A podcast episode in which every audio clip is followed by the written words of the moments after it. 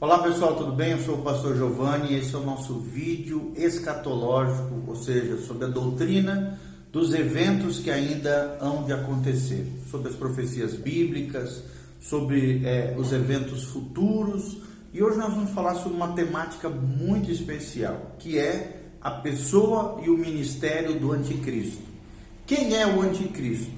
Como é que ele vai atuar no tempo da tribulação? Princípio de dores, três anos e meio iniciais, e na grande tribulação. Como é que ele vai operar? Como é que ele vai agir? Quem é esse homem? Qual é o seu ministério? É o que nós vamos tentar responder através desse vídeo que nós estamos passando para vocês. Mas antes de nós iniciarmos o desenvolvimento daquilo que nós vamos falar e lermos a palavra de Deus como um texto base para aquilo que nós vamos falar, eu queria que você desse um joinha nesse vídeo ao final, que você seguisse o nosso canal e clicasse no link aqui embaixo, onde tem as nossas redes sociais, para que você possa nos seguir de maneira mais eficaz e continuar conhecendo a nossa vida, o nosso ministério e aquilo que Deus tem feito através desse trabalho todo especial. Então vamos lá. Quem é a pessoa e o ministério do. É, quem é a pessoa do anticristo e qual é o ministério do anticristo no tempo final, no tempo tribulacional. Quem é esse cabeça do império romano ressurgido? É o que nós vamos falar, ou desses poder gentílico mundial. Então, as escrituras falam muito sobre esse indivíduo que vai aparecer no final dos tempos como um cabeça ou líder supremo dos poderes gentílicos na federação, ou seja, à frente de dez reinos que ressurgem do Império Romano e sua pessoa e seu trabalho, né, seu ministério, ministério aqui não com conotação espiritual, obviamente, mas a sua ação, seu comportamento, aquilo que ele vai fazer são apresentados em vários trechos da palavra de Deus. Mas nós vamos ler um dos textos principais que mencionam sobre isso, que está em 2 Tessalonicenses, capítulo 2, a partir do versículo 3. Olha o que diz a palavra de Deus. A Bíblia diz assim: Ninguém de nenhum modo vos engane, porque isto não acontecerá, sem que primeiro venha a apostasia e seja revelado o homem da iniquidade, o filho da perdição, o qual se opõe e se levanta contra tudo que se chama Deus ou é objeto de culto, a ponto de assentar-se no santuário de Deus, ostentando-se como se fosse o próprio Deus. E aí surge uma pergunta aqui de Paulo, ele fala: Não vos recordai de que, ainda convosco, eu costumava dizer-vos estas coisas? E a resposta é: E agora sabeis o que detém. Aqui o que detém é o Espírito Santo, para que ele seja revelado somente em ocasião própria.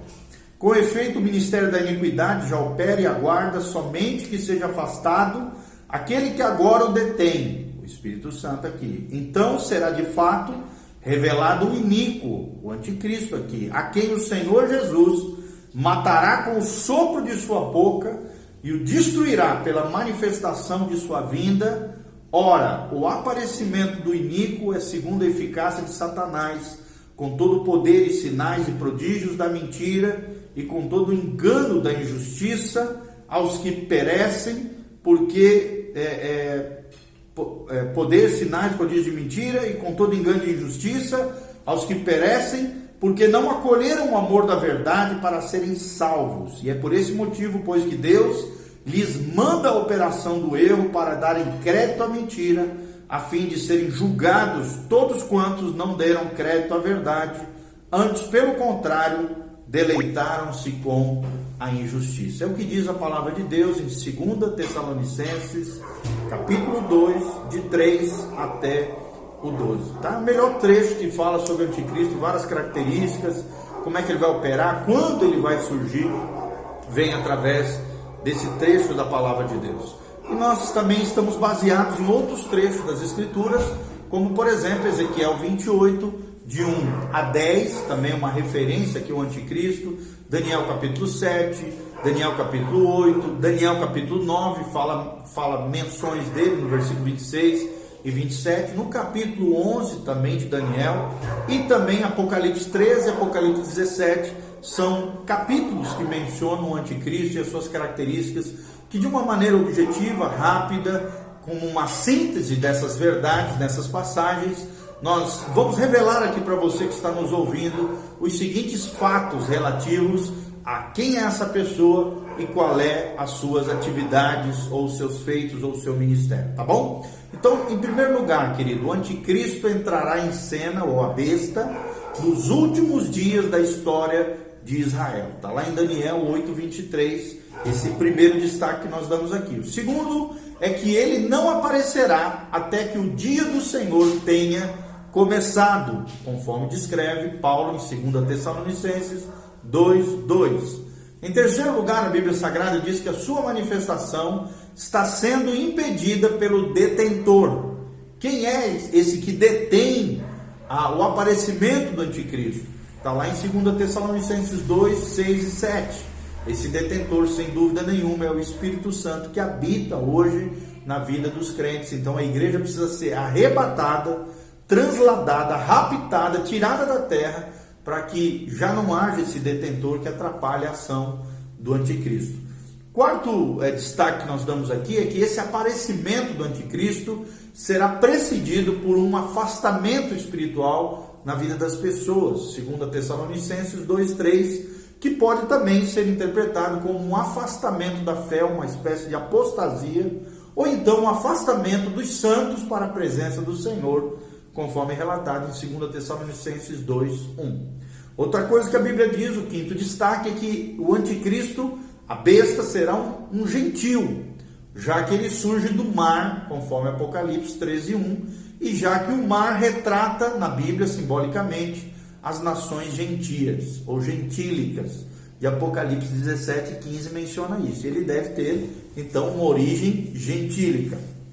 Sexto destaque que nós damos aqui ou característica é que ele surge do Império Romano, já que é um governador do povo que destruiu Jerusalém, conforme nós vemos aqui claramente em Daniel capítulo 9, 26. Ok? Nós vamos continuar no vídeo posterior falando mais características. Caso esse vídeo, vídeo acabe aqui, então é, nós vamos continuar no vídeo posterior. Sétimo declaração que nos dá aqui é que ele é o cabeça da forma final do governo gentílico mundial, ou seja, ele é o, ele é o cabeça de, é, desse governo mundial que a gente chama de governo gentílico mundial ou governo do anticristo, pois ele é como um leopardo, descrito na Bíblia, um urso, e um leão, simbolicamente, conforme Apocalipse 13, 1, Daniel 7 e Apocalipse 17 também tem essa menção.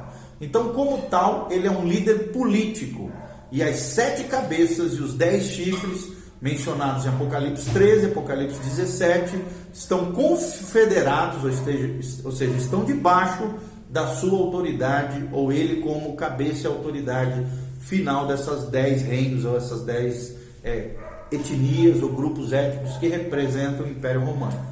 O oitavo destaque que nós damos aqui é que a sua influência é mundial. Por quê? Porque ele governa sobre todas as nações conforme Apocalipse 13, 8, e essa influência surge por meio da aliança que ele faz com as outras nações, conforme Daniel 8, 24 e Apocalipse 17, 12.